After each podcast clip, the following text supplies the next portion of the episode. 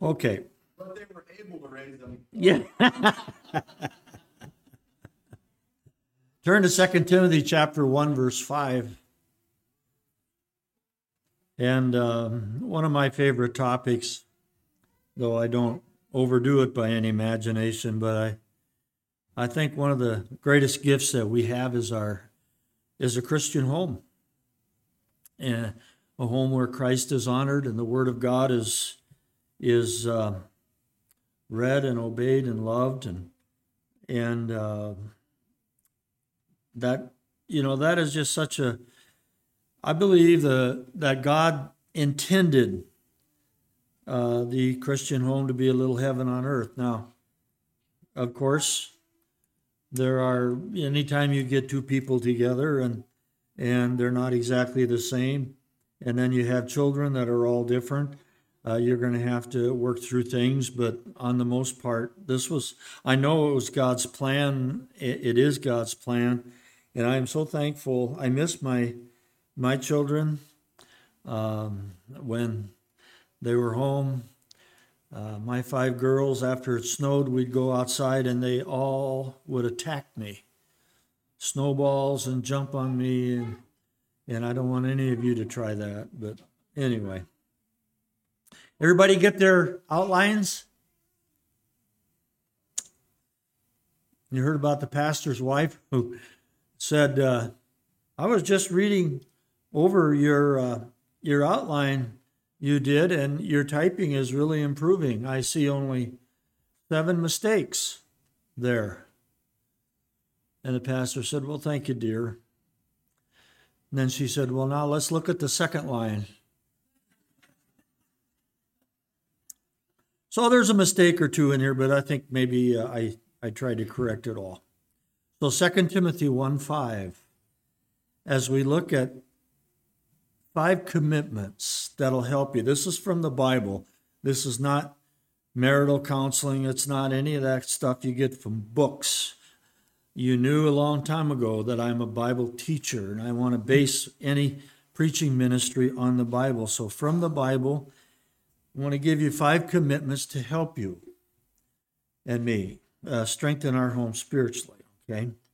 2 Timothy 1 5 reads this way Paul writing to Timothy, he says, When I call to remembrance the genuine faith that is in you, which dwelt first in your grandmother Lois and your mother Eunice, and I am persuaded is in you also. Now, I don't know where the dads were. Could have been they were widows and they could have been uh, involved, but there was a there was a a, a, gen, a, clear message to the grandmother and to the mother who poured uh, more of their time and their efforts into Timothy's life. And uh, there's other places in Scripture where it mentions the dad uh, having a tremendous influence. And I think of Abraham, by the way, you read Genesis 18 and you'll see what God thinks of a, uh, of a good dad, his opinion of a good dad and description of a good dad. So it's it's all through the Bible, but let's uh, take our notes here. It wasn't their beauty or their successful careers they were known for. We're talking about Lois now and Eunice. Um, it was their genuine faith in Christ that Timothy's mother and grandmother lived out in their homes uh, that had a tremendous impact on young Timothy. Now, I'll show you what their commitment was if you'll go to chapter 3. 2 Timothy chapter 3. Verse 14 and 15 reads this way But Paul said to Timothy, But you must continue in the things which you have learned and been assured of, knowing from whom you have learned them. A lot of people think that was Paul saying, I taught you this, but he goes on to explain where it started in verse 15, and that from childhood you have known the Holy Scriptures, which are able to make you wise for salvation through faith which is in Christ Jesus. Then he goes on to say, all scripture is given by inspiration of God. The Bible is absolutely essential in the Christian life. And in the Christian home, it's paramount. I mean, to, to try to live without the input of the scripture, your spiritual food, I mean, that's quite a diet. It's like going without eating. You're going to perish eventually. You and I need the Word of God. You need your church to be preaching the Word of God. You need your devotion. You need your Bible reading. You need to have fellowship one with another. All that's important. And uh, so they made a commitment in verse 15 that from a child, Timothy would know what the Bible says. And that eventually led to Timothy's uh, responding to, uh, to Christ uh, uh, for salvation. But it started in the home. So, with that in mind, let's talk about five commitments that'll help strengthen your home. The first one is the commitment of time. The commitment of time. In uh, the book of Colossians, excuse me, hope my voice hangs in there today. I have three babies I'm dedicating next service over there in Burr Oak. Three. You know, we don't do things one at a time, I guess, huh? Anyway, uh, pray that this hangs together. But in Colossians 3, verse 16, this is what it says Let the word of Christ dwell in you richly in all wisdom, teaching and admonishing one another in psalms and hymns and spiritual songs, singing with grace in your hearts to the Lord. Verse 17. And whatever you do, uh, do in word and or deed, do all in the name of the Lord Jesus, giving thanks to God the Father through him. And the time that you spend in spiritual songs and in worship and in reading of the scripture, the commitment of time. Now, I'm going to say something here, and that is this. Children will realize how important Jesus Christ is by the commitment of time their parents and grandparents spend in the Lord's work, uh, in their walk with the Lord, in various aspects of the Christian life. The kids will pick up on it. So, the commitment of time, invo- faithful involvement in church, I think Colossians 1 Verse 2 mentions that, and also Hebrews, not forsaking the assembling of ourselves together as the manner of some is. We live in a day and age where church can either take it or leave it. It depends on if you got time. That's wrong. And uh, I guess, you know, nobody can force you. We don't force people, uh, you know, for regular involvement in church. But I'll tell you what, that's God's will. The local church is God's will. It's the gathering of born again believers in doing the will of God in a given locality. Every born again Christian needs to be part of that. Do I hear any amens on that one? Huh? huh? Faithful involvement in church, that's part of the time. And then personal and family devotions. This is hard in the day in which we live, but here's what Philippians 3:10 says. It says that I may know him and the power of his uh, uh, the fellowship of his sufferings, the power of his resurrection, and all that. But the key phrase that I may know him, you don't get to know anybody without spending some time with them. Family devotions can be fun. Um, you can have your prayer time, you can have your devotional. There's things made for kids as well as adults. Uh, you can all have a memory verse, you know, and some of you are probably doing all that, and that's great. But the commitment of time is so important. That'll help strengthen your home.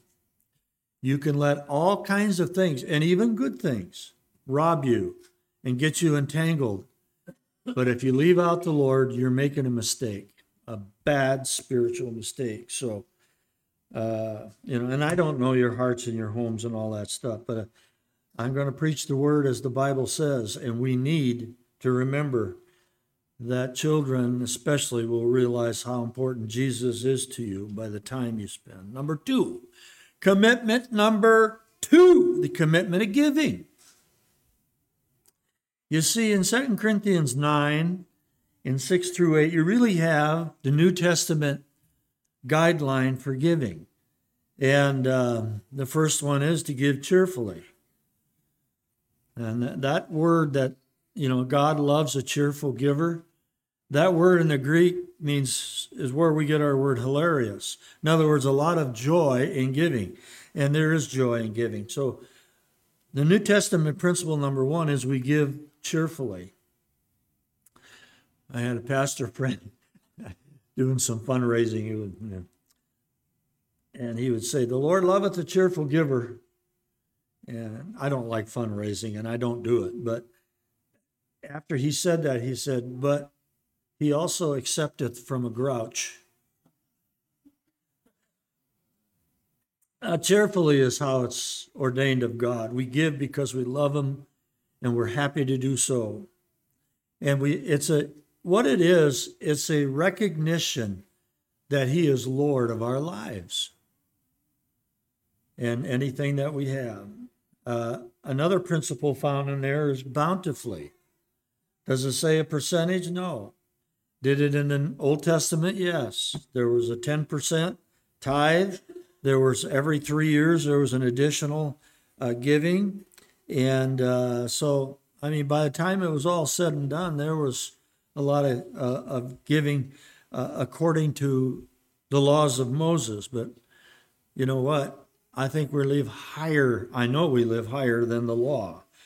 And uh, the New Testament principle is bountifully. And then it also says in 1 Corinthians 16 regularly, upon the first day of the week, lay aside this in store, and so forth. So, cheerfully, bountifully, regularly, the commitment of giving will help establish the Lordship of Jesus Christ in your home. You belong to Him, everything He's blessed you with, and you give a portion of that to Him. That's just New Testament giving. Number three, you still with me or are you dreaming about dinner? The commitment of hospitality. In Romans 12 13, it says we are to be given to, to it. Uh, we ought to have a bent toward hospitality. You want to use your home for the Lord. And uh, some people are better at it than others. And, and so, but we are all, uh, we all need to be committed to hospitality, Christian hospitality. Um, Titus 1 8 says, a lover of it. And then 1 Peter 4 9, do it without grudging. I like this. Let me read that for you. Uh, it says, be hospitable one, be hospitable. Did I say hostile? You're so gracious. Be hospitable to one another without grumbling. What does that mean? It means, well, we had them over. It's their turn to have us back. You know, and all that kind of stuff. But hospitality is more than just having people over, it's using whatever you have for the glory of God. There's a balance, by the way, on that. Do you know what Proverbs 25 17 says? It says, Withdraw thy foot from thy neighbor's house, lest he be weary of thee and so hate thee. So, in our terminology, it means leave before you stink. You know, I mean, don't overstay your welcome. There's always a little bit of balance in the in the Bible and the Christian life. Commitment of time, commitment of giving, the commitment of hospitality, and then the commitment of prayer. You pray for your children and your grandchildren. I'll give you a good example of that. It's Job chapter 1, verse 4. Now, he committed to this. Now, if you believe in prayer, you'll pray for your children, Pray for your grandchildren. In Job 1, it says, and, and Job's sons would go and feast in their houses, each on his appointed day. I think, I, think probably birthday, I guess, I don't know. And would send and invite their three sisters to eat and drink with them. And so it was when the days of feasting had run their course that Job would send and sanctify them, and he would rise early in the morning and offer burnt offerings according to the number of them all. For Job said, It may be that my sons have sinned and cursed God in their hearts. And I this is what I like. Thus Job did regularly. Regularly. So he was the wealthiest man probably then in the whole wide world. But that didn't stop him from realizing what was more important the commitment of prayer. What a testimony and commitment. So you pray for your children and grandchildren, you pray for others. In um, 1 Timothy chapter 2, here's an encouragement for prayer. Is this thing ringing a little? 2 Timothy chapter 2 verse 1 Therefore I exhort first of all that supplications, prayers, intercessions and giving of thanks be made for all men. You mean I have to pray for Republicans or Democrats? For kings and all who are in authority, that we may lead a quiet and peaceable life in all godliness and reverence. Hmm. For this is good and acceptable in the sight of God our Savior, who desires all men to be saved and come to the knowledge of the truth. That's God's heart. Will all men be saved? No. We know that. But that's his heart. So prayer is is extremely important. I think it had a had an effect in my wife's salvation. She saw her mother pray a lot, and uh, uh, so it, that's that's commitment number four. Take time to pray somewhere. Pray with your children. Pray before you eat. Pray while you're driving, but keep your eyes open. Number five, I think this will help your home the commitment of love. And of course, you know the first one for the Lord love for the Lord. I think this now is the greatest thing you could ever teach your kids. Is found here in verse 35. Then one of them, a lawyer, asked him a question, testing him and saying, Teacher, speaking of Jesus, which is the great commandment in the law? And Jesus said, You shall love the Lord your God with all your heart. And folks, that doesn't mean one foot in the church and one foot in the world, one foot in the Bible and one foot in the secular. It means with all your heart and with all your soul and with all your mind. This is the first and great commandment. And the second is like it you will love your neighbor as yourself. The greatest thing you could ever teach your kids love the Lord.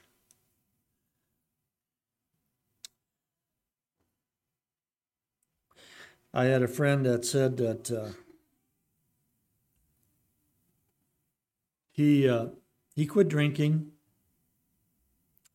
because he was afraid to stand before the Lord someday and give an account with all the money he spent on booze and all the problems that brought into his home.